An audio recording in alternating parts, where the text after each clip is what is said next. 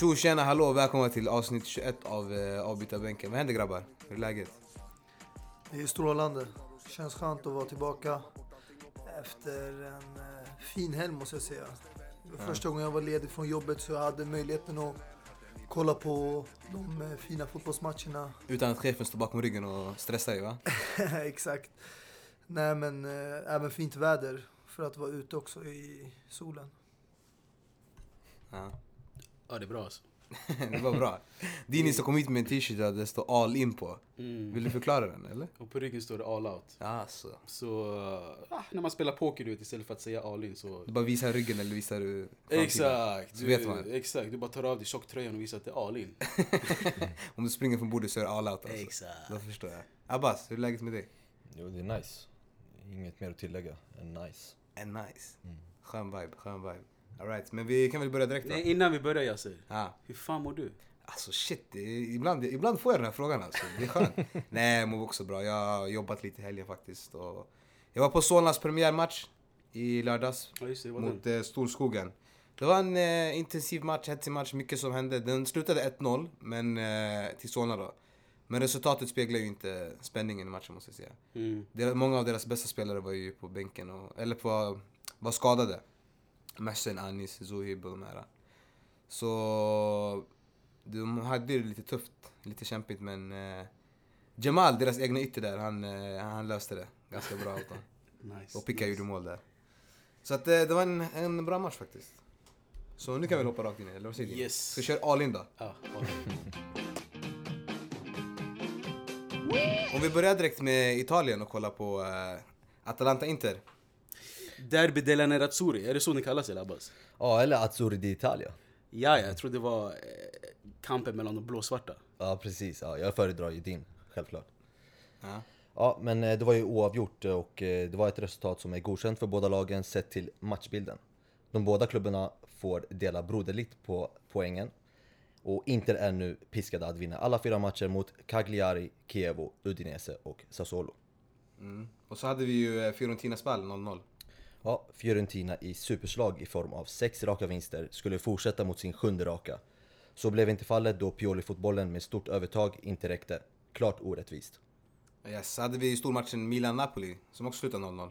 Ja precis, Eh, det var ju en, en jämn match där båda lagen bytte chanser med varandra. Men bästa chansen hade den inhoppade polacken Milik som fick se sig själv rånad på ett mål från nära håll.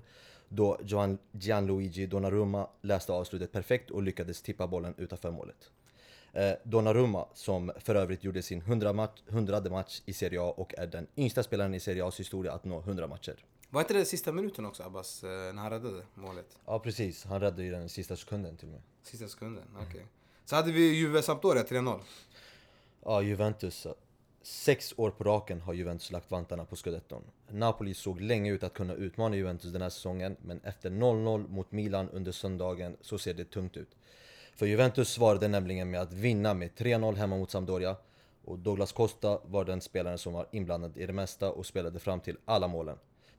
Den gamla damen har nu 6 poäng ner till Napoli i toppstriden och är på väg mot sin sjunde raka ligatitel.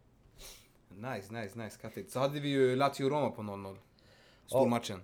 Precis. Eh, omgången avslutades med Derby della Capitale med Lazio som hemmalag. Lazio med två dagars mindre vila och kollaps mot Salzburg i Europa League tidigare i veckan. Mot ett Roma fylld av självförtroende efter att ha gjort det omöjliga mot Barcelona. Två lag med två olika uppladdningar skulle kokas ner till 90 minuter derby. Och vilket derby det blev. Intensivt, grinigt och maffigt från de båda kurvorna. Eh, men det oavgjorda resultatet gör att kampen om Champions League-platserna tätnade ytterligare. Då Inter bara lyckades ta en poäng borta mot Atalanta så står nu trion Roma, Lazio och Inter på 61, 61 respektive 60 poäng med sex omgångar kvar att spela. Eh, och eh, kan ju bara tillägga även att liten fördel Roma på förhand då Lazio då Lazio och Inter möts i den avslutande omgången eh, av denna upplaga av Serie A. Och Roma har ju dock Champions League-spel, så med andra ord har vi en alldeles spännande vår framför oss. Det är upplagt för en eh, seriefinal om eh, Champions League-platserna va? Sista. Ja, precis. Så har vi, om vi hoppar över till Spanien och eh, kollar på matcherna där, så hade vi Sevilla-Villarreal 2-2 Dini. Yes, en sprakande match där de gula ubåtarna gästade Sevilla i Ramon Sanchez Pizjuan. Matchen innehöll allt. Mål, rekordsnabb utvisning, straffmiss och en långdistansskott som resulterade i kvittering. Yes, nice. Så hade vi Atletico Bilbao, De- Deportivo, La Coruña. Ja, där professorn Clarence Seedorf tar sin andra raka vinst. Fem nästan identiska mål av vardera lag i form av inlägg. Bra match. Vad var det Clarence sa nu Abbas? Eh, ja precis, det var ju att han inte hade, han hade inte vunnit på sju eh, raka matcher och eh, sa att han fortfarande var en vinnare. Han kanske ville pusha sina spelare till att eh, vinna matcher och tydligen så har det gett svar. En vinnare är han indeed. Och så hade vi Atletico Madrid, eh, Levante 3-0. Ja, en bekväm match och en vanlig dag i kontoret för Los Roji Blancos. Där en nysnaggad Antoine Griezmann gjorde kanske helgens finaste där hela spelet som ledde fram till målet var vackert att beskåda. Fernando Torres, El Niño, eller ska vi kanske kalla honom för El Grande nu när han är 34 år, försökte pla plagiera Griezmanns mål. Också fint. Ja, så hade vi ju ligabotten eh, Malaga mot Real Madrid, eh, 1-2. Mm. Med Cristianos frånvaro steppade Isco fram och satte dit sitt sjätte mål med en läcker frispark mot sitt gamla lag Malaga. Han höll såklart sitt firande tillbaka. Eller som Roy Hodgson sa, den amerikanska kommentatorn. No celebration because he's, no, he's too much class. Där han, även, där han även applåderas av hemmalaget. Casemiro fyllde på ledningen med ett tic-tac-toe-mål där Benzema än en gång agerade framspelare. Inte till målskytten utan till assisten. Känns som att Benzi bör spela mittfältet tillsammans med Luka och Tony. Eller vad säger du Zizou? Så hade vi ju även eh, Eibar Alaves där eh, det blev mål redan efter fem minuter. Mm, där vår favoritsvensk och tillika födelsedagsbarnet Super Ion Gudetti gjorde matchens enda mål. What a birthday gift. Mi gusta! eh? Gran... ¡Me gusta! ¡Pagaste! Álvaro, Álvaro, ¿dónde está mi dinero, eh? Ah, Álvaro no aquí, eh? Tranquilo, tranquilo, gracias. ¡Me gusta! Mi gusta! Yes. Så hade vi ju eh, Barcelona-Valencia på eh, 2-1. Där Bar- Barca tog en säker vinst hemmaplan. Yes, den lilla brasilianska magikern från Rio de Janeiro, Philip Coutinho Correira, låg bakom två assist. Där den första var en DK-lik assist med utsidan av foten. Messi fortfarande frusen efter förlusten i Rom. Upp med hakan Leo. Lite mer. Där ja, och se bortom horisonten. Blicka mot de brittiska öarna, för det är där jag vill se, se, se dig spela. Omöjligt? Kanske. Mm. Ska vi nämna att Barca också slog La Liga-rekordet på obesegrade matcher, 39 matcher. Men eh, om vi blickar över till de eh, brittiska öarna och går igenom de engelska matcherna. Så kan vi ju börja med eh, Southampton-Chelsea, 2-3. Ja, en match där eh, Southampton verkligen dominerade fram till 2-0. Och för första gången gjorde Antonio Conte tidiga byten i 60 minuten och eh, där bytena var väldigt avgörande. Och för första gången på länge så visade Chelsea identitet där de kom tillbaka från ett 2-0 underläge. Och detta har man inte gjort på nästan fem år där man vänder ett 2-0 underläge och vinner en match. Mm. Så hade vi Burnley-Leicester, 2-1. Ja, formen för Burnley fortsätter. Sean Dyke som har varit tränare sedan 2012, nu i sex år har tagit Burnley till en sjunde plats och de ligger bara två poäng bakom Arsenal som besitter en Europa League-plats. Så det kan bli någonting historiskt för Burnley. Så hade vi Crystal Palace-Brighton på 3-2. En målrik match där eh, Zaha som vanligt är stjärnan för laget med sina två mål. Eh, Benteke petad efter en måltorka men eh, Crystal Palace har ju väldigt många namnkunniga spelare. Före detta spelare från Chelsea, Liverpool och United som borde göra bättre ifrån sig. Så hade vi Huddersfield eh, Town, Watford med ett sent avgörande. Ja, Tom Ince, sonen till Paul Ince, före detta Liverpool-spelare, kommer in och avgör i 90 minuten. Så hade vi Liverpool eh, Bournemouth. En match som sammanfattar Liverpools trio. Där var och en av Firmino, Salah och Mané fick göra varsitt mål. Vilken jävla trio alltså. Så hade vi Tottenham eh, Manchester City. Där mycket avgjordes den här säsongen. Ja, kanske helgens eh, största match i Premier League. Eh, där chockerande Tottenham som har kommit från sex raka ligavinster förlorar på hemmaplan mot City som har haft en dålig form. Där de har förlorat både mot Liverpool och United. Men gjorde en riktigt bra match där de verkligen dominerade Tottenham och Harry Kane då som är tvåa i skytteligan var helt osynlig den här matchen. Så väldigt bra gjort och, Och grattis till City och Guardiola. Och Eriksen ger mål igen, men eh, det kanske är Kane som får den i slutändan. Ja, han ropade ju till där eh, efter domaren. Så hade vi ju Newcastle United, Arsenal på 2-1. Ja, en eh, väldigt bra match där som Rafa Benitez har ju verkligen lyft Newcastle efter höst, dålig höstform. Nu har de klättrat upp från nedflyttningsplats till tionde platsen och det verkar som att förstärkningen i januari för Newcastle har verkligen hjälpt till. Och Wenger ännu en gång blir kritiserad nu efter de har haft en fin form så åker de på en förlust och det visar att deras bortaform är risig.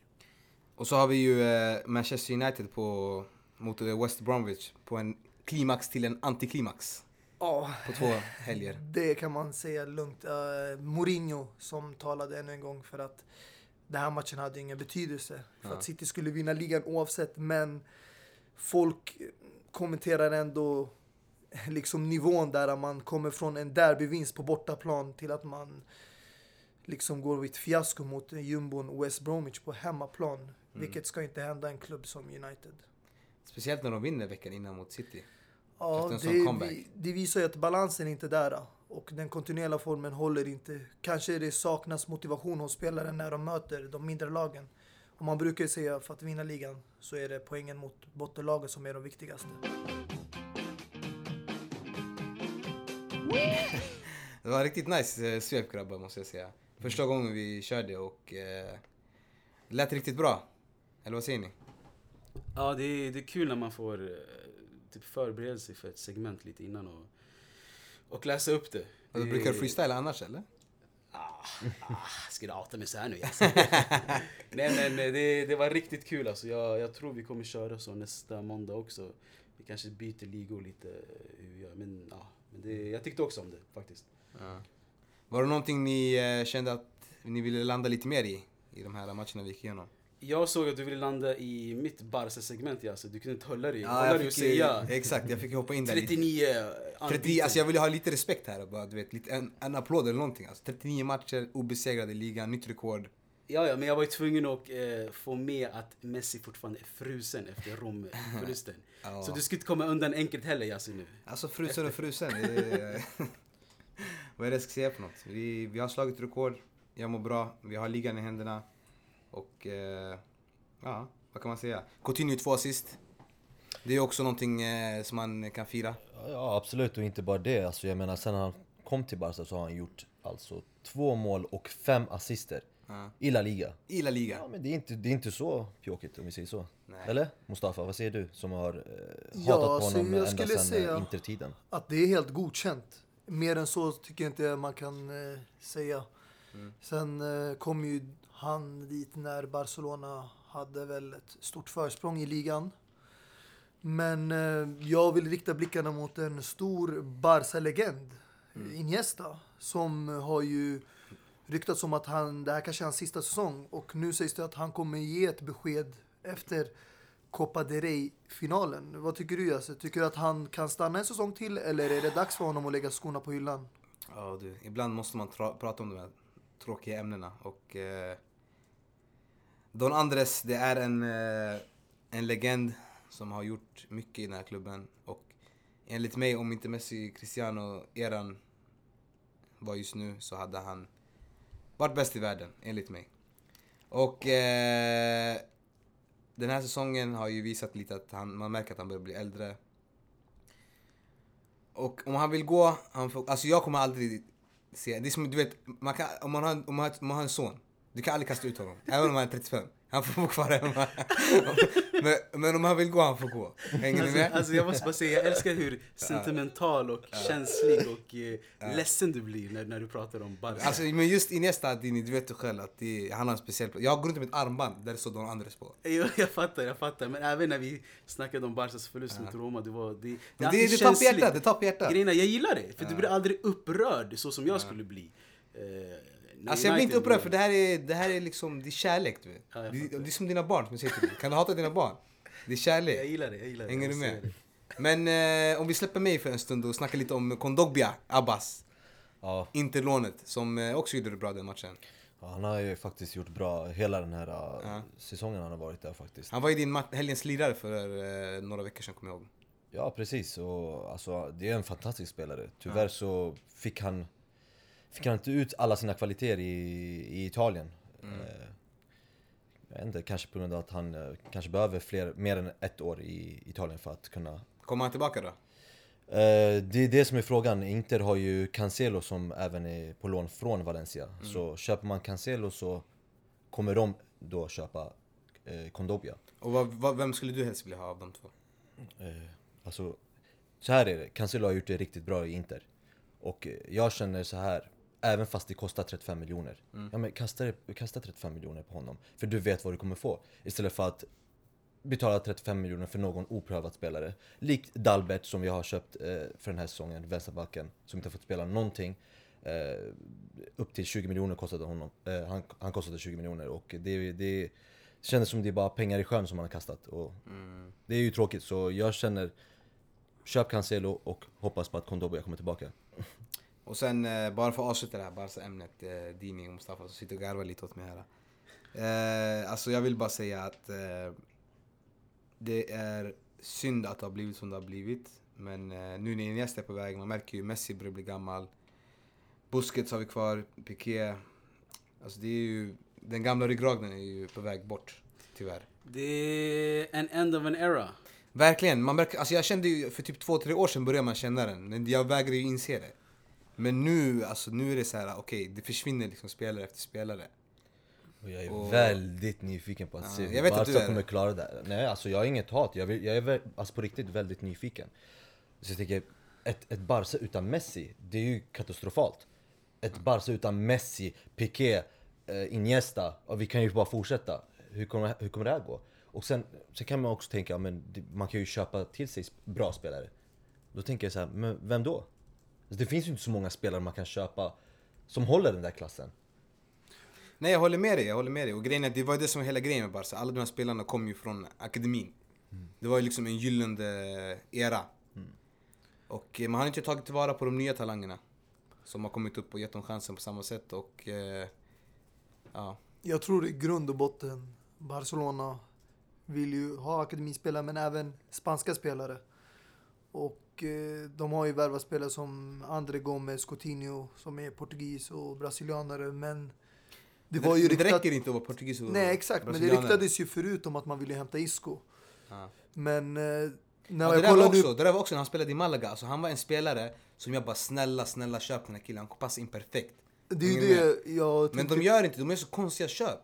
Ja. Skitsamma, vi behöver inte gå in i Barca idag. Men, Nej eh, men alltså- som sagt, på tal om Isco och Real Madrid. Ja. Nu fick man verkligen se hur den här killen kunde lyfta Real Madrid på sina egna axlar när det fanns ingen Ronaldo, ingen Bale, ingen Toni Kroos, ingen Modric. Och det var verkligen han som förde laget. Och det visar vilken stor roll och vilken betydelse Jag kan han ge dig ett annat exempel, Thiago. Det är en spelare som, eh, alltså det var så idiotiskt. Det roliga, jag kommer ihåg att han gick ju jättebilligt och det var någonting med hans kontrakt om att han skulle spela typ, bara hoppa in två, tre matcher till. Då hade hans klausul alltså gått upp rejält. Men de, alltså, de tog inte vara på sånt där. Åtminstone om ni ska sälja han, sälj han dyrt. Det var typ hur mycket var det? Bara 20-30 mille max alltså. Ja precis, något sånt. Det är helt... ja. I alla fall, men eh, nu ska vi inte hålla på och grotta ner oss i det här. Vi, vi kan ju gå vidare och kolla på eh, de andra matcherna. Är det någon som har någonting de vill ta upp? Vi kan ju gå in på... Vi kan, jag tycker vi går in i Dini lite. Jag känns att det var lite för mycket fokus på mig här. Eh, Manchester United eh, torskar på hemmaplan medan City, eh, stadsrivalen, lyfter bucklan på bortaplan. Vad händer? Jag tror motivationen fanns inte där efter att Mm. de såg City tog en bortavinst mot Tottenham. Hade det varit å andra sidan en förlust och poängtapp för City Mm. så hade United varit mycket mer motiverade att vinna den här matchen på hemmaplan. Men jag tror att de kände inombords att ligan är ju mer eller mindre över. Eh, oavsett tidigare resultat och möten. Det är ju för stort Stämmer det Dini? avstånd Men- till toppen där. Får jag hoppa in där? Bara för att såga lite. Eh, Alltså, det ska ju ändå inte spela någon roll känner jag. Alltså, om man inte har motivation. Alltså, du, du har fans som kommer till arenan för att kolla på hur ni spelar. Alla vet att City har vunnit.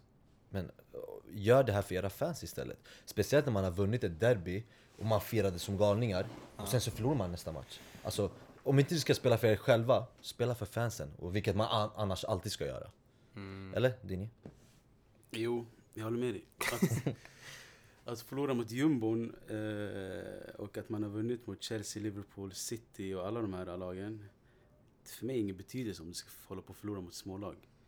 Eh, som sagt, vi har nämnt det tidigare också, om man är storlag så ska man inte ha några problem med jumbon, West Bromwich. Men men, vad ska jag säga? Alltså, vi, vi skulle ändå inte vinna ligan. Eh, och att komma tvåa, det är väl ingen... mm, Alltså, är det en bedrift? Nej. Ingen Men att, för, att förlora, jag fattar, att förlora och ge City eh, alltså ligatitel på det här sättet var, var riksjobbigt alltså. Ja, det är förståeligt. Eh, Men eh, som Mourinho sa också lite, vi, det är inte som att vi gav dem bort ligatiteln. De hade bara fler poäng än oss. Och det, det är sant. De hade fler poäng än oss. Det var med tidsfråga tills de skulle vinna ligan. Vad ändras till nästa säsong? Eh, Om jag fick välja att Mourinho skall bort. Men- Men, han har ju fått en förlängning och massa skit och så. Men eh, jag vet inte alltså. Jag, eh, jag, jag, jag underdriver inte, eller jag ljuger inte när jag säger att jag hellre kollar på eh, U21-matcherna och eh, de, för, de, de, de 18-åringarna säkrade ju ligatiteln nyligen. Mm. Så jag går, jag går och hellre kollar på sådana där matcher än att jag ska må dåligt när United spelar.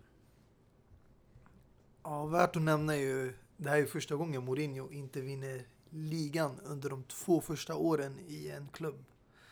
Han har gjort det tidigare. I Real Madrid vann han andra året. I Chelsea vann han första och andra året. I Inter likadant. Men, och samma Porto då eh, i Portugal. Men United så har man ju misslyckats. Man kan ju ta med att konkurrensen är mycket högre nu i Premier League. Topplagen är mycket starkare och man har fått se lag som Tottenham komma in och vara med och kämpa om Champions League-platser som de gjorde inte förut. Och på tal om City, man måste ändå ge cred att de har gjort det riktigt bra. De slog rekord som 18 raka vinster. Eh, de har ju nu 87 poäng och har möjlighet att slå rekordet då på 96 poäng tror jag det är. Och eh, de kommer ju också passera förmodligen Chelseas rekord av antal mål som är på 102 eller 103 mål där. då. Så det kommer bli riktigt intressant att se hur ligan slutar för City. När de har dominerat så här med Guardiola. Ett stjärnspäckat lag. Man kan argumentera att de har kastat mycket pengar, men så har ju United och alla andra lag också gjort. Ja. Eh, om vi går vidare och kollar på, eh, det var mycket 0-0 matcher i Italien. Jag vet inte varför. Eh, Ja.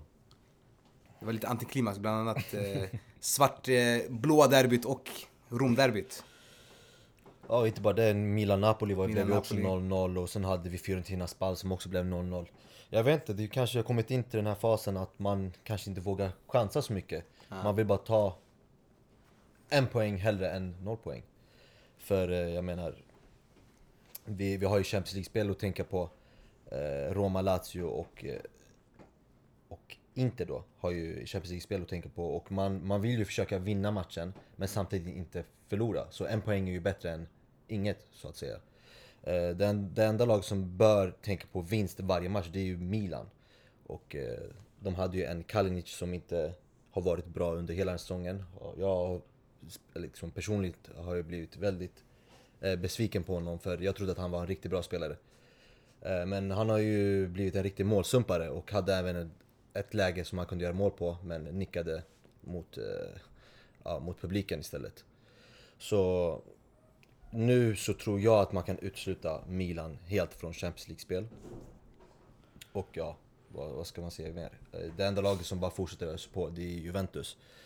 Eh, Vann 3-0 och bara kommer, kommer med säkerhet vinna tror jag. Eh, Säger jag. Det enda som kan göra så att de förlorar är ju Juventus, eh, liksom Inter och Roma som kommer möta dem. Eh, vinner Inter och Roma mot Juventus så, och samtidigt som Napoli vinner sina resterande matcher så är det istället Napoli som har vunnit. Så det är väldigt intressant. Ja, eh, egentligen 0-0 matcher i hela Italien så det är inte värt att snacka om det egentligen. Den andra grejen jag vill ta upp eh, som vi inte nämnde under svepet det är Le France, Frankrike, Ligue 1. Där PSG vann 7-1 mot Monaco. Kändes som att de mötte något eh, skitlag. Frankrike, jag kommer inte på något namn nu, typ såhär Cannes eller något sånt. Och det sjuka här är också Eh, att eh, ja. eh, PSG spelade inte ens med sin, sin startelva. Exakt. De hade, ja, förutom att Neymar är ju skadad och inte spelade, man hade Mbappé som eh, satt på bänken, man hade Thiago Motta som eh, satt på bänken. Man hade, man hade inte Marco Verratti, på, alltså, alltså det fanns spelare som är tongivna där i det laget och man möter ändå tvåan Monaco. Exakt. Men Men- ändå vinner med 7-1. Det Men grejen är ju att PSGs eh, reservlag är mångas A-lag. så att eh, jag tror inte det spelar någon stor roll vilka som eh, Unai Emery ställer upp med. Eh, utan att det kommer bli succé. Eh, men de har ju säkrat ligatiteln nu, eller hur? Har jag Precis. för mig. Ja. Eh, om jag ska vara helt ärlig, kommer absolut inte som en chock. Och jag tycker man kan nog säga att PSG är, vad säger man, svaret... PS, vad säger man? Tysklands svar mot Bayern München. Att det är PSG. Ja. Men skillnaden här är ju att de inte värvar, eller gör de det? De kanske värvar mycket internt också i ligan. Jo det gör de alltså. Ja, Mbappé tänker jag på att Nej. de är så. Men det kommer ju mycket från Italien, mycket från La. Liga, eh, mycket från eh, ja, de, de, de länderna än vad Bayern München håller på med. Så man kan inte klandra dem på samma sätt som man kan klandra Bayern München att de förstör ligan. Eh, helt enkelt så eh, har de ju pengar att och, och, och, och, och köpa de spelarna de vill ha men det, det ger ju en ligan lite eh, antiklimax. Ja, nej men det är all cred till PSG, men när du nämner dem, då måste du också nämna Man City. För att PSG och Man City har nu lika många spelade matcher och lika mycket poäng. Och Man City spelar i Premier League och PSG spelar i ja, franska ligan där det är mycket sämre. Liga. Så att City har lyckats göra det här är en stor bedrift för att de har vunnit ligan samma helg som PSG säkrade den. Och så här tidigt då i april, en månad innan ligans avslut, är ju då någonting man måste ge beröm för att eh, och i båda de här lagen spenderar stort med sina ägare som de har fått. Men eh, ändå, det ska inte vara sån här stor skillnad i kvaliteten mellan topplagen, i alla fall i Premier League. Men Monaco kan man ha mer förståelse som har tappat väldigt viktiga nyckelspelare. Den bästa kanske till rivalen PSG. Mm. Så har vi ju, eh, som du sa, Bayern München, de leder ju ligan, de har ju vunnit den nu, men de leder den med 20 poäng mot eh, tvåan. Det är helt sjukt, men eh, det, en grej som chockar mig lite, det är ju Dortmund som har hamnat på en eh, fjärde plats just nu. Och eh, i Bu- Bundesliga då. Och eh, på väg, alltså de, de leder ju med fyra poäng mot eh, Red Bull, som ligger på femte plats. Red Bull eh, Leipzig. Så att, eh, ja. Forna eviga tvåan, Dortmund, hamnar på fjärde plats. Grabbar, det har ju varit mycket derbyn de senaste veckorna och eh, jag tänkte vi kan ju snacka lite om eh, derbyn och så vidare. Är det någon som vill börja med att förklara kanske vad derby är? Dini viftar lite i hörnet där. Ja, eh, du har ju redan outat mig alltså att jag förbereder mig Så jag ska vara lite tråkig och läsa upp lite vad derby är så för folk som inte har koll på begreppet riktigt. Eh, men derby är en term som framförallt används inom olika lagsporter. Ordets betydelse är enkelt förklarat en match som spelas mellan två lag som kommer från samma ort men används även då lagen kommer från samma region. Eh, man vet dock inte med säkerhet vart uttrycket egentligen kommer ifrån. En del anser att det kommer från The Derby som är en brittisk hästtävling som ofta drog in upp mot en halv miljon entusiastiska åskådare. Detta ska då enligt vissa ha lagt grunden för att man under idrottstävlingar använder ordet derby när två klubbar från samma stad möts och massvis av fans från både lag samlas på en och samma plats. Eh, men derbymatcher förknippas ofta med stor rivalitet. Alla vill förstås vara det bästa laget i staden. En derbymatch löper även på många platser stor risk för att utsättas för huliganism. Det finns många historiska derbyn och en del har dessutom politiska, sociala eller religiösa anknytningar. Eh, är ni nöjda med förklaringen? Absolut. Mycket fin Så förklaring. kan vi bara landa i eh, allmänt derbyt nu, eller? Ja. Det var ju många derbyn, speciellt förra veckan. Inte den här veckan kanske så många. Det var, den här veckan var det ju Lazio-Roma. Och eh, ja, det är typ den jag kommer på. Ja, så senaste veckorna, bara förra helgen hade vi ett flertal derby. Då tänker jag på Madrid-derby, Manchester-derbyt. Sen hade du även i Italien eh, Sampdoria, Genoa. Så det var ju ett par derby. Men eh, man kan inte säga att eh, förväntningarna har blivit uppfyllda. Det är alltid höga förväntningar på sådana matcher eftersom det finns en viss rivalitet, en historia bakom de här matcherna. Men tyvärr så blir det inte alltid så att man får den matchen man önskar sig. I alla fall eh, om jag tänker på ja, derbyn i Italien där vi har till exempel ja, de senaste veckorna då hade ju Milan, Inter som slutade 0-0. Sampdoria, Genoa 0-0. Lazio, Roma 0-0. Det var mycket 0-0 matcher. Eh, I Spanien var det i alla fall lite intressant, 1-1. Men eh, man visste ju att det låg ingen betydelse i det där derbyt. För att eh, både Madrid, alltså Atletico Madrid och Real Madrid har ju siktet på de europeiska titlarna. Prestige ligger bakom. Mm. Det kan man argumentera för, absolut. Det såg vi i United. Som eh, ja, chockerande nog eh, vände och vann. Mot ett eh, bra City. Men ja, som vi såg den här veckan håller inte samma form. Men, Men, men jag fråga, hur viktigt är det att vinna ett derby mellan två rivallag i samma stad? det är en stor betydelse. För självförtroendet. För motivation, historien. För att, exempel nu tänker jag på Manchester Derbyt. Det har ju varit mycket rivalitet nu sen City har kommit upp till toppen och nu har de tagit sin tredje raka ligatitel. Mm. Och man argumenterar att City håller på att ta över Manchester och det börjar bli blått där. Men eh, United visade ju nu senast när de vann att Ja. de har fortfarande en historia som visar att oavsett formen, oavsett vart man ligger i placeringstabellen så kan de ändå vara det bättre laget. Så det betyder ju mycket för spelarna och jag tror för fansen. Man märker ju att många, många lag eh, som kanske min, som inte brukar spela lika bra lyfter sig mycket när det är derbyn och så vidare. Mm. Tänker bland annat på Barcelona, Espanyol. Där Espanyol brukar lyfta sig när det är derby. Torino, handla- Juventus i Italien. Ja. Handlar det om känslor? Eller vad handlar det om? Pride? Det är Pride, exakt så som du säger. Och det, jag tror att det... Alltså vinner du ett derby så är du bäst i stan helt enkelt. Oavsett om eh, du nämner Torino och Juventus. Alltså om Juventus skulle gå och vinna Serie A. Men Torino vinner, eh, vinner derbyna. Då är Torino bäst i Turin. Så enkelt är det. Och därför är det så väldigt stort. Visst, Mustafa nämnde det här Manchester United, eh, eller Manchester derbyt. Vi såg ju nu, eh, Manchester United eh, blev ju liksom helt galna och de lyfte sig och blev riktigt, alltså de spelade riktigt bra den här matchen. Vad gjorde de andra matchen när de mötte West Bromwich? Ingenting, de bara tappade allt och förlorade. Det visar bara att vikten av ett derby, alltså det, det är så mycket, mycket större än vad man verkligen tror.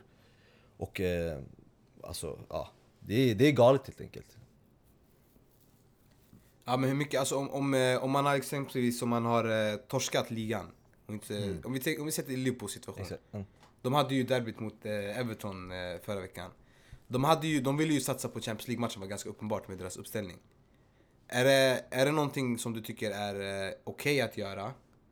Eller eh, är det någonting man alltid ska satsa på att vinna, vara bäst i stan? Dini? Alltså, nu när du nämner Liverpool-Everton, jag tycker det är... Alltså, för att du ska få den här derbykänslan är det viktigt att du har, säg en tränare som vet vad derby handlar om.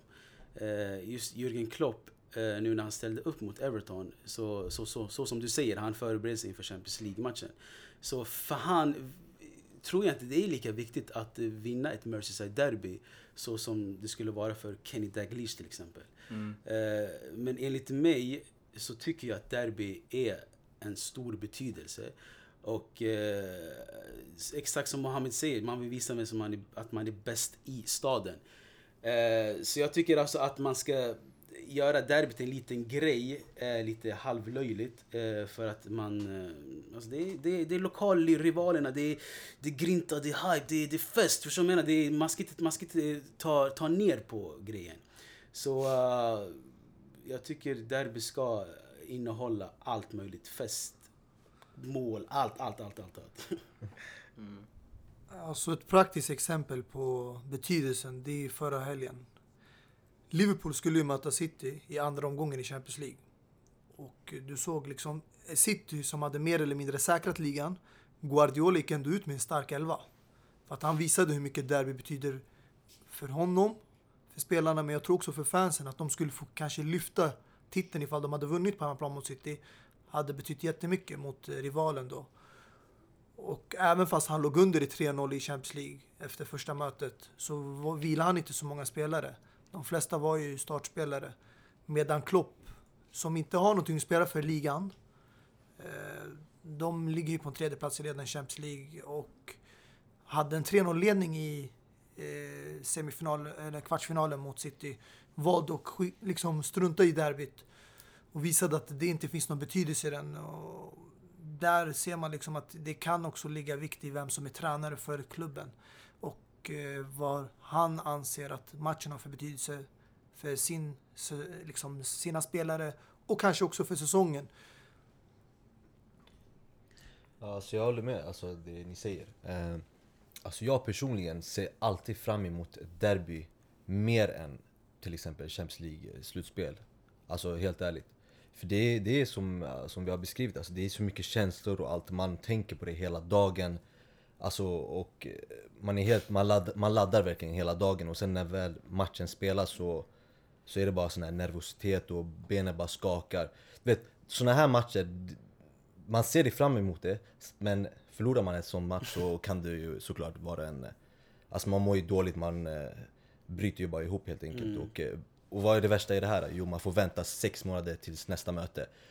Men vinner man däremot så, alltså, eh, du lyser bara. Och jag, alltså det, det här kan verkligen rädda, inte bara fotbollsmässigt, jag menar alltså, som person, du mår verkligen mycket bättre. Alltså, skolan kan gå mycket bättre, du, hela du bara lyser, förstår du? Nej, alltså grejen är, nu till exempel i, i, i London, det finns ju flera klubbar från London. Är det, är det, är det samma känsla när typ Crystal Palace möter Chelsea? Eh, eller är det, för det är absolut inte samma känsla när Chelsea möter Tottenham till exempel, eller, eller Arsenal möter Tottenham. Eh, så jag tror man måste vara någorlunda, ha en jämn nivå för att det här the derby ska eh, vara någonting. Förstår du vad jag menar? För jag vet inte, att, att Arsenal möter Crystal Palace, det är, det är inte värsta, eh, värsta prestigen i det. Eller jag vet inte, vad, Det vad kanske säger måste finnas någon historik bakom det, Ja, jo, någorlunda det. Det är det jag menar. Så det måste finnas någonting bakom där de här två lagen har stridat kring. Alltså normalt sett som du sa, att derby det kommer ju egentligen från samma ort. Precis. Och sen har det blivit större och större liksom, från samma län. Eller Exakt, sen har det re, till samma- region. Så exakt, det, det, region, det bara va. sträcker ut sig, ut sig. Så det är... Ja. Men får jag fråga, eh, är Classico, är det derby för er? Det är inte derby. Per se? Alltså det, är- det heter El Clasico. Så de har ju namngett det. Klart och tydligt vad det har för betydelse. Men det är ändå en stor match för att det är Spaniens absolut två största lag.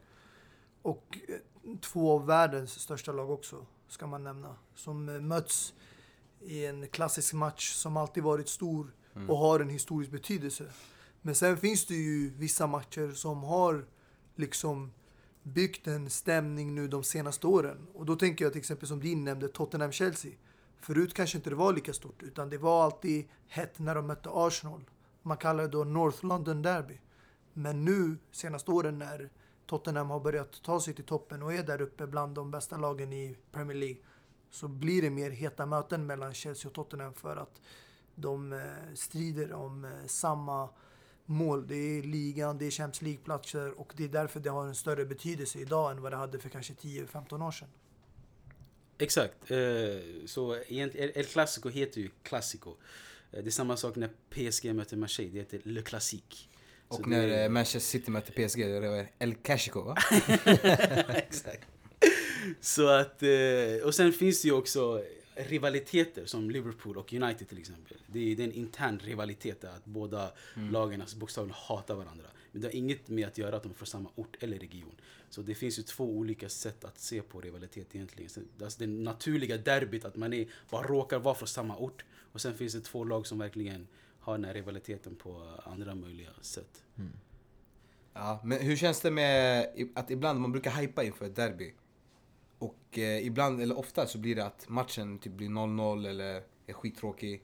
Jämfört med matcher man inte hypar för som brukar bli heta. Har ni den känslan också eller? Jag får den känslan och jag tror inte det är bara vi som fans också som får den känslan utan jag tror det är spelarna också eftersom jag tror mentalt tänker de mer på att de vill inte förlora än att vinna.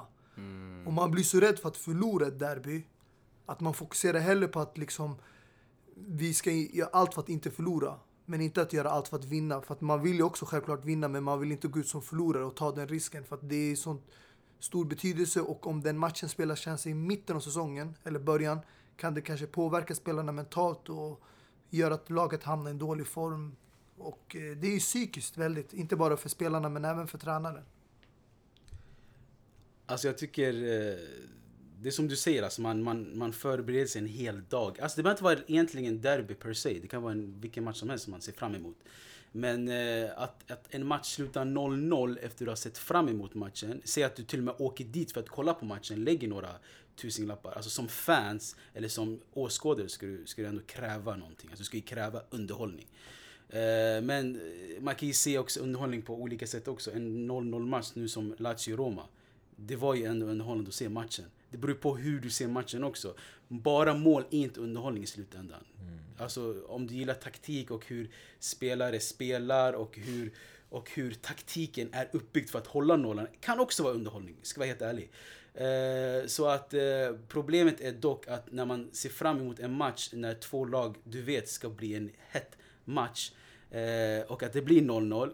Man blir besviken trots allt. Men sen lär man sig inte sen. Man tänker åh nästa match kommer bli hype, nästa match kommer bli hype. Man blir ju naiv. Så jag tror, jag, jag ska veta, eller jag som människa ser mer fram emot matchen innan matchen. Om ni, om ni förstår vad jag menar. Själva du vet, hypen, att man träffas, eh, man kollar på studion och ser fram emot att de här två storgiganterna ska mötas än själva matchen. Eh, men det, det, det varierar alltså. Så jag, jag blir alltid naiv och tänker "Det- nu kommer det här smälla, nu kommer det här smälla. Men jag tror i själva verket jag ser mer fram emot som sagt matchen innan matchen.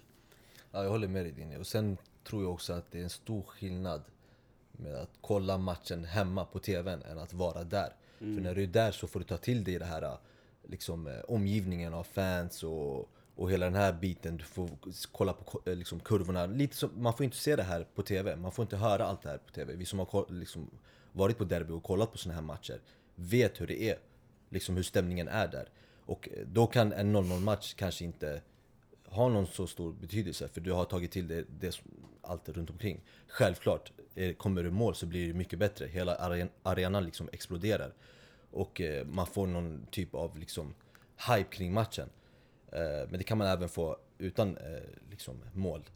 Men eh, 0-0 match och när man sitter hemma och kollar på TV, ja det kanske inte är så roligt. Ja, jag tänker också på liksom hur man kan kompensera ett derby. Alltså, nu vill ju man, oavsett vart man hamnar i ligan ibland, är det skönt att vara bäst i stan. Och eh, jag tänker till exempel året Chelsea vann eh, Champions League. De förlorade ju både mot Arsenal och Tottenham som då tog en eh, tredje och fjärde plats i ligan och kvalade till Champions League. Och eh, det berörde ju många Chelsea-fans att man hamnade bakom Arsenal och Tottenham som inte man har gjort på länge. Men när man vann både FA-cupen och Champions League det året så kändes det som att man ändå kompenserade de här förlusterna i derbyn med att vinna till att börja med Europas största titel, Champions League och FA-cupen och visade att man är ändå, trots förlusterna i derbyt, bäst i stan, i London. Och eh, London var ju det året helt blått. Du, du måste bara tillägga att allt är blått nu va? Jag fattar inte. Ja, City har vunnit ligan. Vad fan. Skitsamma. Jag vill bara landa i det Mohammed sa där med 0-0 matcher och att det är skillnad på när man är där och när man kollar eh, hemma. För när man är hemma, man, efter en kvart du zonar ut, du håller på att scrolla på mobilen och så. Men jag minns när vi var i eh, San Siro och kollade på Milan-Napoli. Och då blev matchen också 0-0. Ja. Men det var ett annat stuk över det hela. Att vi, att vi var där, vi var i Italien och matchen var typ en bonusgrej bara. Så att matchen blev 0-0 och att Zlatan blev utvisad den matchen. Ja precis, det blev han. Ja, exakt. Han gav, ja, jag kommer inte ihåg vad han hette nu men han gav honom en örfil. Exakt, exakt. Så bara det gjorde att det var en, det var en alltså, händelserik och eh, alltså, memorisk match för oss. Mm, Så 0-0 för mig, jag ska vara helt ärlig, det är inte värsta grejen med en match utan 0-0. Så länge det finns någonting att se i den matchen. Men Abba, som jag frå- frågar dig, eh, om vi kollar på Milan-Inter. Två lag som inte bara delar stad utan till och med delar eh, omklädningsrum. Arena, sk- skulle arena du- menar du? Ja, arena och omklädningsrum. Ja, ni har egna Inte omklädningsrum va? Ska alla... Alltså, jag tror bara måla om det varje vecka där, men det kanske inte är så. Tabbe by me. Men i alla fall. Eh, skulle du säga att eh, den matchen lever upp till eh, sina förväntningar? För jag tycker den borde Alltid. ju vara riktigt intensiv. Alltid. Jag njuter alltid när jag alltså inte under matchen för då Ja. njuter jag inte. Då är jag helt är eh, nervös och jobbig. Ja, det är väldigt Ja. jobbigt. Men annars, jag njuter alltid av intermatcher. Eller liksom Milano-matcherna. Eh, för det, nummer ett så är det händer ju alltid någonting. Det är alltid mål. Nummer ett. Bortsett från den här senaste Ja, jag matchen. tänkte vet att bortsett från den här senaste matchen så är det alltid mål. Det är nummer ett. Stämningen där är helt galen och det kan man till och med känna av när man sitter hemma och kollar på TV. Alltså kan ni tänka er när man är där då, hur stämningen är då. Och förutom det, det är alltid något som händer. Det är alltid, det kan liksom röda kort eh, kommer. Alltså jag gillar ju även när det blir så här hetsigt och när, när det blir lite tjafs och bråk. Så, och sånt där händer det alltid i såna här Milano-derbyn. Eh, och eh, ja, det är ganska pinsamt av mig att, att jag än idag inte har kollat på en eh, derbymatch. Eh, men eh, det är ju galet, helt klart galet liksom. Vi får åka dit som avbytarbänken kanske. Absolut. Men eh, grabbar, om jag får fråga er. Är det, vad har ni för favoritderbyn och varför? Eh, alltså, för mig... Alltså, grejen är, jag, jag, jag ska vara helt ärlig, jag gillar derbyna i Italien mer än vad jag gör i England och i Spanien. Eh, för i Italien är det mycket så här tifo, det, det, det, jag vet inte om det är filmproducent, eller vad säger jag, videoproducenter eller vad de heter, som är mycket bättre i Italien än vad de är i England. För där, du, i Italien ser du ju publiken, eh, man ser folk eh, sjunga, du vet, låtarna. Och det, det är en hype kring hela matchen och så. Alltså jag älskar att kolla på Juventus Turin till exempel, när de spelar i Juventus Stadium, nu heter det nu. nu. Alltså den heter typ Allianz, Are- Allianz Ja, Stadium nu ja. till och med. Skitkonstigt, jag trodde det var typ Bayern München att de hette så. Jag bara, ah, skitsamma. För, exakt, för jag gillar Juventus låt som fan alltså. Så, exakt. Eh, så Ja. den, den, det derbyt gillar jag. Och jag gillar också Lazio-Roma måste jag säga. Så det är de två. Även Inter Milan om man ska vara helt ärlig. Så alla derbyn i Italien är jag ett stort fan av.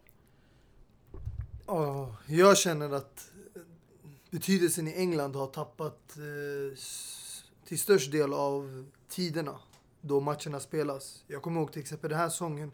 Jag satt och kollade Turin-derbyt mellan Torino och Juventus som spelades då 12.30. Och då var det inte lika mycket eh, hög stämning och fansen var exalterade och det var inte så mycket tifo och sånt för att den spelades tidigt på dagen. Och det är det problemet jag tror ligger i, eh, för det mesta i England då, därför att matcherna alltid spelas vid 14.30, 16 och eh, det är en stor skillnad att spela kvällstid efter 6 för då, alltså fans, jag tror, har en mer hype, mer fans kommer ut och är livligare och man känner att det är en bättre stämning på kvällarna än dagsmatcher och det är därför jag tror eh, det ligger en mer liksom eh, betydelse i Italien och deras stämning runt arenorna och matcherna. För derbyna, där spelas ju oftast 20.45. Så du känner, att, du känner att tiderna har en viktig betydelse för hur eh, derbyt, hur stämningen är? Ja, alltså praktiskt exempel är Milan och Inter. Det var inte lika samma typ av stämning nu när det spelades en vardag till att börja med. Istället för en helg och att det var 18.30 istället för 20.45. Och innan Champions League. Exakt. Så det, det, tiden och dag har också en stor betydelse för oss fans. Även vi som kollar på matcherna och inte går dit.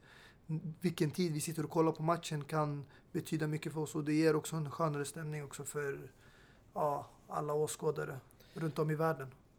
Och jag menar man måste ju ladda inför matchen alltså. Det går ju inte bara att vakna och sen direkt match. Alltså vad är, vad är det för derby liksom? Du måste ju ha laddat inför liksom kvällen och man måste ha den här nervositeten och liksom hela den här grejen tills allt bara tills liksom hela grejen bara exploderar och nu, nu, nu kör vi liksom. Inte att man vaknar och är helt nyvaken och, och, kollar på ett derby liksom. Det går inte. Nej, jag håller med dig. Alltså, jag, jag kan bara instämma i vad Mustafa och Abbas har sagt. Att det är, på kvällen det är mer känsla, alltså, det, är mer, det är mer aura. Alltså, det är, du måste ladda upp för matchen. Du måste se fram emot hela dagen att det är derby ikväll. Du kan inte bara vakna och säga ah, ey, är, det, är det derby nu eller? Alltså, och, och, ja, Det är bara att tänka själv efter atmosfären när du kollar en match vid soluppgång, solen uppe, solen skiner, skuggan bara kommer över planen eller att det är helt mörkt, dystert och du ser tifon, du ser liksom, eh, vad fan kallar man de här? Bengaler eller? Bengalerna exakt och allting bara lyser i arenan. Det kan inte lysa mitt på dagen med bengaler. Det måste ju vara kvällstid när det är mörkt ute. Ja. Men jag tänker ju också, det var ju därför det var lite överraskande att eh, Citys eh, och Tottenhams match spelades så sent nu i helgen. Det är ju inte vanliga tider i Premier League på helgerna, eller hur? Mm, alltså jag vet inte exakt tanken bakom det men Ja. jag tror kanske att de ville förbereda Citys... Eh, jag vet inte, eller? De vill ha tid att sätta upp scenen va? Ja, jag vet. Ingen aning. Nej, men, men jag tänker med allmänt de här, varför de här matcherna spelas 3-4? Är det för att de här andra marknaderna som Kina och de här ska kunna hänga med eller är det något annat bakom det? Är det någon som vet det? Det också. Jag tror också bara att eh, alltså det blir en eh, familjegrej också till matcherna. Att, att man kan ta med hela familjen till de här 16 matcherna och 15 matcher så att det inte blir för sent heller. Men eh, det är som du säger också att eh, England är, eller Premier League är en så pass stor liga att man vill följa den lite överallt i världen. Mm. Eh, och att eh, samtidigt så att inte konkurrera ut med matcherna som spelas senare och så. Så jag tror det är något åt det hållet. Men... För man märker ju att de har gjort samma sak i Spanien också där eh, El Clasico brukar spelas lite tidigare nu för tiden bara för att de andra marknaderna ska hänga med. Men Mm. Italien är väl de enda som är originella. Mm, exakt. Men jag tycker alltså kvar? när, när det väl är derby i England så är det ganska okej om det spelas vid lunchtid. För det är, England, jag förknippar alltid England med lunchtid. Jag förknippar alltid England med en skön du vet, förmiddagsmatcher. Så Mm. när Manchester Derby spelas 13.30 eller 17.30 eller när Merseyside Derby spelas runt omkring så det är, det är ganska okej alltså för mig. Det är, det är aura det också. Abbas. Alltså, det finns ju ett derby som jag verkligen måste gå och kolla på. Eh, det är ju Millwall mot eh, West Ham. Exakt.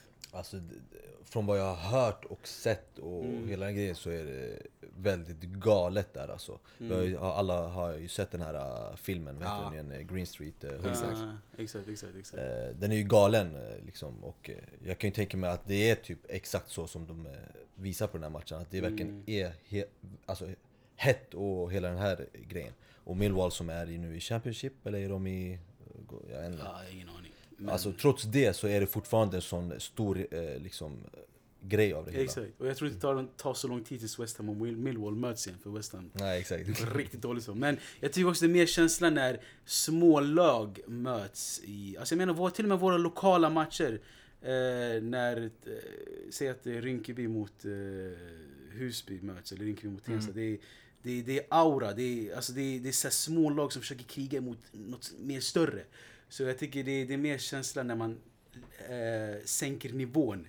Eh, Och det är därför jag gillar att, att gå på de här, eh, nu var jag inte där igår, men eh, AIK, Djurgården och sådär. Mm. Lokala derbyn här i Stockholm. Mm. För det känns som att man har mer eh, känsla, mer, alltså mer, mer... eh, Alltså att det är hemma liksom. Ja, men precis. Alltså det, Ja. Du har en koppling till dem det, exakt. på det sättet. Mm, det. Och därför var det ju riktigt kul när AIK eh, drog hem 2-0 igår mot Djurgården. Mm. Efter Goitoms eh, två assister.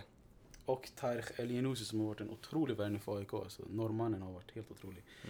Eh, men exakt, jag tycker även att om man sänker nivån ännu en bit, alltså går till div- lägre divisionerna, typ 3-4 där, där verkligen lokal lag möts. Det är då det är mer, ännu mer känsla. Exakt, för det blir ju vi är bäst i stan, eller vi är bäst i området. Jag är ganska chockad att du inte kallar mig för hipster när jag ser såna grejer. Nej alltså men det här, jag håller med dig där, det är därför.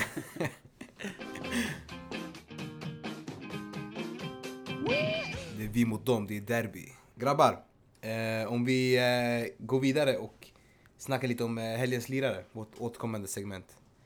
Vi, är det någon som känner sig manad att börja? Vem börjar? Mustafa? Eftersom ingen vågar tala så kan jag ta kommandot här. Du är en sån jävla ledare Mustafa. Fortsätt med det. Tack, det uppskattas Yasser. Eh, Min helgens lirare kommer från Tyskland. Jag kommer ihåg att Dini nämnde för eh, några veckor sedan att det är fortfarande Aubameyang som behåller andra platsen i skytteligan även efter han har lämnat. Men nu har ju en ny spelare intagit andra platsen. Kan du gissa vem det är? Ja du. Ah, han eh, har ju pratat tidigare om den här spelaren. Speciellt när han har nämnt lagets trio där framme som eh, kan vara värt att nämna ibland. Men eh, min spelare det är Kevin Volland. En spelare som eh, stod för ett hattrick och har tagit Bayer Leverkusen till en tredje plats. Eh, Champions League-kval där. De kommer med största sannolikhet vara med i, Champions League nästa år. Och eh, han har ju även gjort tio landskamper för eh, Tyskland och gjort ett mål där.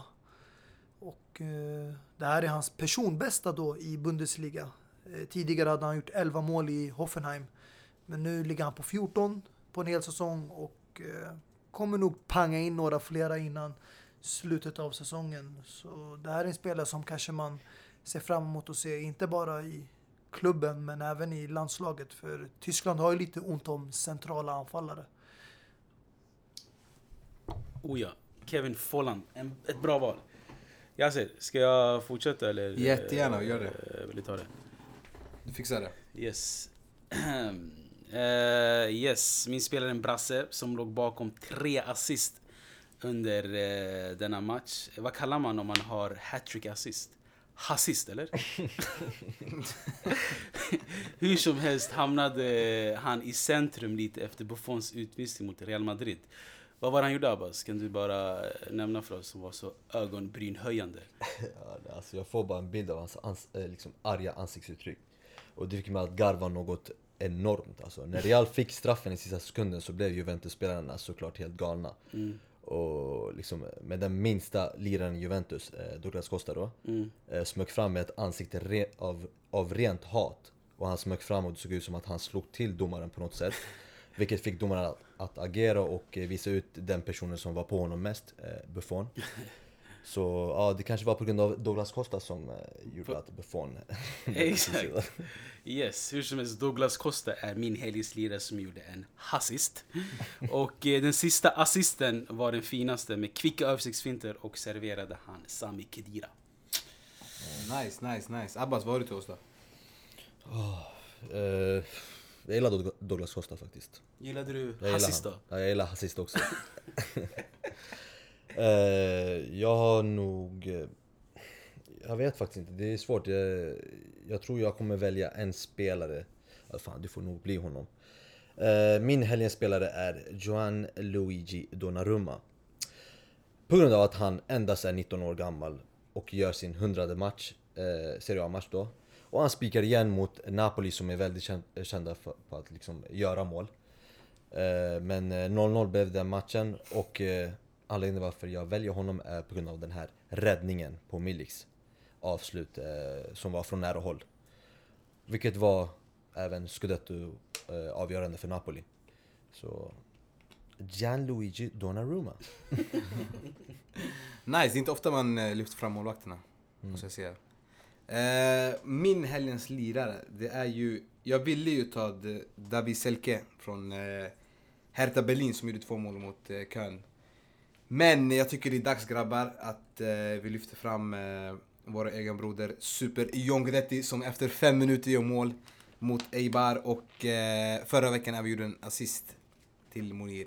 Så att, eh, så i hans egna ord, Mi gusta! Gracias. Me gusta.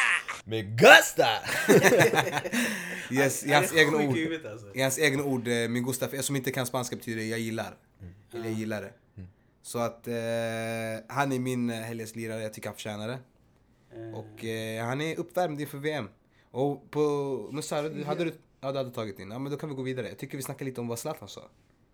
Vad var det han sa? Han sa att eh, det är ganska stora chanser att han spelar i VM i sommar. Och han såg ju för ännu ett mål den här helgen. Skyhöga tror jag till och med var hans egna ord. Han blev ju assisterad av Ashley Cole där han gjorde ännu ett nickmål. Ja, matchen en enda mål mot Chicago. Mhm. Men eh, jag tror inte det är en, alltså, tillräckligt för att att han var, var med i VM. Jag tror det är långt ifrån ett, eh, en plats i truppen eh, för hans del. Med tanke på att eh, man eh, tänker att han har precis kommit tillbaka från skadan. Och sen ligans nivå är inte detsamma som ute i Europa. Hur ska han konkurrera med Super John Guidetti? Det är som frågan. Ja, Det var det ett skämt. kan jag inte argumentera emot. Eh, John Guidetti har gjort det bra men Ja. eh, fortfarande det är svårt att jämföra två spelare i olika åldrar och i olika ligor och lag. ah, det känns inte Ja. jämförbart måste jag säga. Nej. Ja men innan eh, vi avslutar avsnittet, eller vi håller på att avsluta, eller hur? Känner Ja, jag vi, av. vi är där i Ska slutet vi, någonstans. ska vi snacka om något som eh, Zlatan aldrig har lagt vantarna på? Champions League. det, har Jajamensan, varit det kan vi en, göra. det har varit en lottning. Vi fick en lottning Eh, mot eh, Roma mot eh, Liverpool och så hade vi sedan eh, Ju... Eh, Bayern München Bayern München, Real Madrid som vi sa skulle bli också. Mustafa, det var jag du som sa. inte ville ha den matchen. Ja, och jag ville exakt. ha den matchen. Jag nämnde ju tidigare att det är, historien brukar alltid upprepa sig och det verkar som att vi hade rätt ännu en gång. Så frågan är, är det där korrupt? Ligger någon bakom den här lottningen? Alltså För grejen är att jag vet inte om du såg det innan men alltså tidigt på morgonen så hade Roma råkat lägga ut biljetter till Roma-Liverpool. Och samma datum som det blev också, för det kunde ju bli hemma eller borta lika för den delen också. Så att jag vet inte, jag är ingen matematiker som dig Mustafa men eh, Jag vad är chansen att nummer ett att det blir de två och att det blir det datumet där de är hemma? Ja, så jag personligen, jag vill inte kasta vilda anklagelser. Ja. Men det ligger alltid någonting skumt bakom Uefa och deras styrelse. Ja, Blatter, ja, han avgick ju, vi vet, alla vet ju, det låg ju någonting bakom det hela. Så det har ju varit misstankar om korrupta lottningar, matcher som har varit uppgjorda, domare som har haft ja, stor eh, avgörande beslut i viktiga matcher. Så det är lite tråkigt att se samma lag mötas ännu en gång. Och, Alltså har ju, man har ju mycket att vinna på det ekonomiskt. Det är det, det, är det, det är, alltså jag kan ju se varför man skulle kunna... Nu ska vi inte sitta och anklaga dem för att fuska, men jag skulle kunna se varför de skulle kunna göra det. Eftersom att nu blir det ju två matcher med Real Madrid och Bayern. Där man kanske kan dra in... Finalen kommer ju alla kolla på hur som helst. Alltså det jag Tänker jag. det är till exempel, det här är Romas första semifinal i historien. Ja. Så oavsett vem de skulle möta skulle det vara ändå någonting intressant att se. Men av eh, liksom Bayern München och Real Madrid, de har ju varit där tidigare uppe och alltid varit i semifinal och final. Så därför skulle man vilja se lite en blandning där. Till exempel ett historiskt möte mellan, jag kommer ihåg Liverpool och Real Madrid när de möttes för cirka tio år sedan där under Fernando Torres, El Niño, heta tider. Det var fina matcher man fick se där och jag skulle vilja se en repris av en sån match. Men nu kommer inte vi få se sån om inte det är så att båda lagen tar sig till finalen. På El Ninos tid så hade man även Gerard, vilket eh, Liverpool inte har i nuläget. Jag menar, Henderson skulle aldrig kunna göra det där målet som han gjorde mot Real Madrid. Men ja, Ja, nej, jag skulle hellre vilja se Liverpool och Roma i final. Eh, men eh, ja, för det kommer ändå vara en gigant som vinner Champions League tror jag. Och det är bäddat för att Madrid ska ta sin tredje raka. Men vi får se. Hur som helst, eh, ja, bra matcher som kommer. Abbas hade ju rätt med sina lottningar där. ja, Han sa att det, skulle bli de här två matcherna.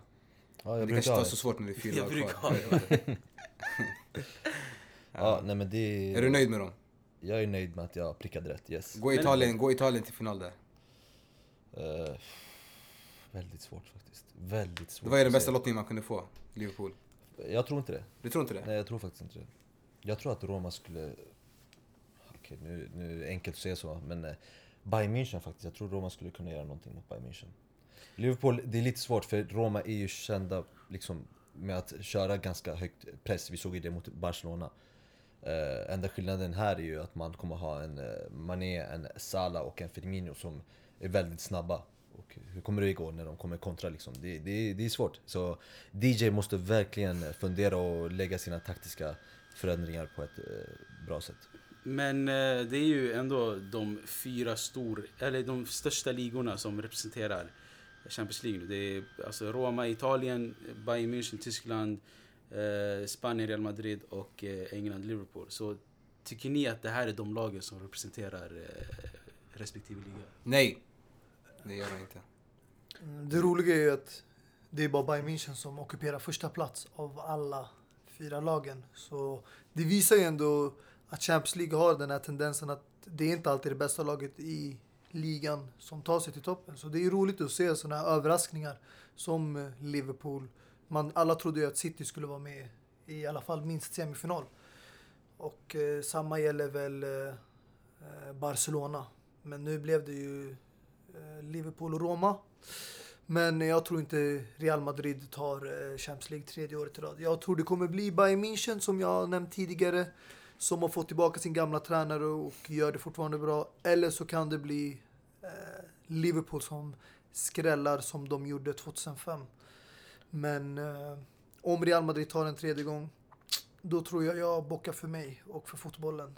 Då är det ingen idé att följa Champions League. Då vet man redan vem som är det bästa laget genom historien. För det kommer inte vara något lag som gör det här igen. Ja, och eh, vi får hoppas tillsammans då att Bayern München slår ut Real Madrid och eh, avslutar på de tonerna. Och eh, vi är väl tillbaka på torsdag med lite nytt och färskt. Så tack för oss! Tack.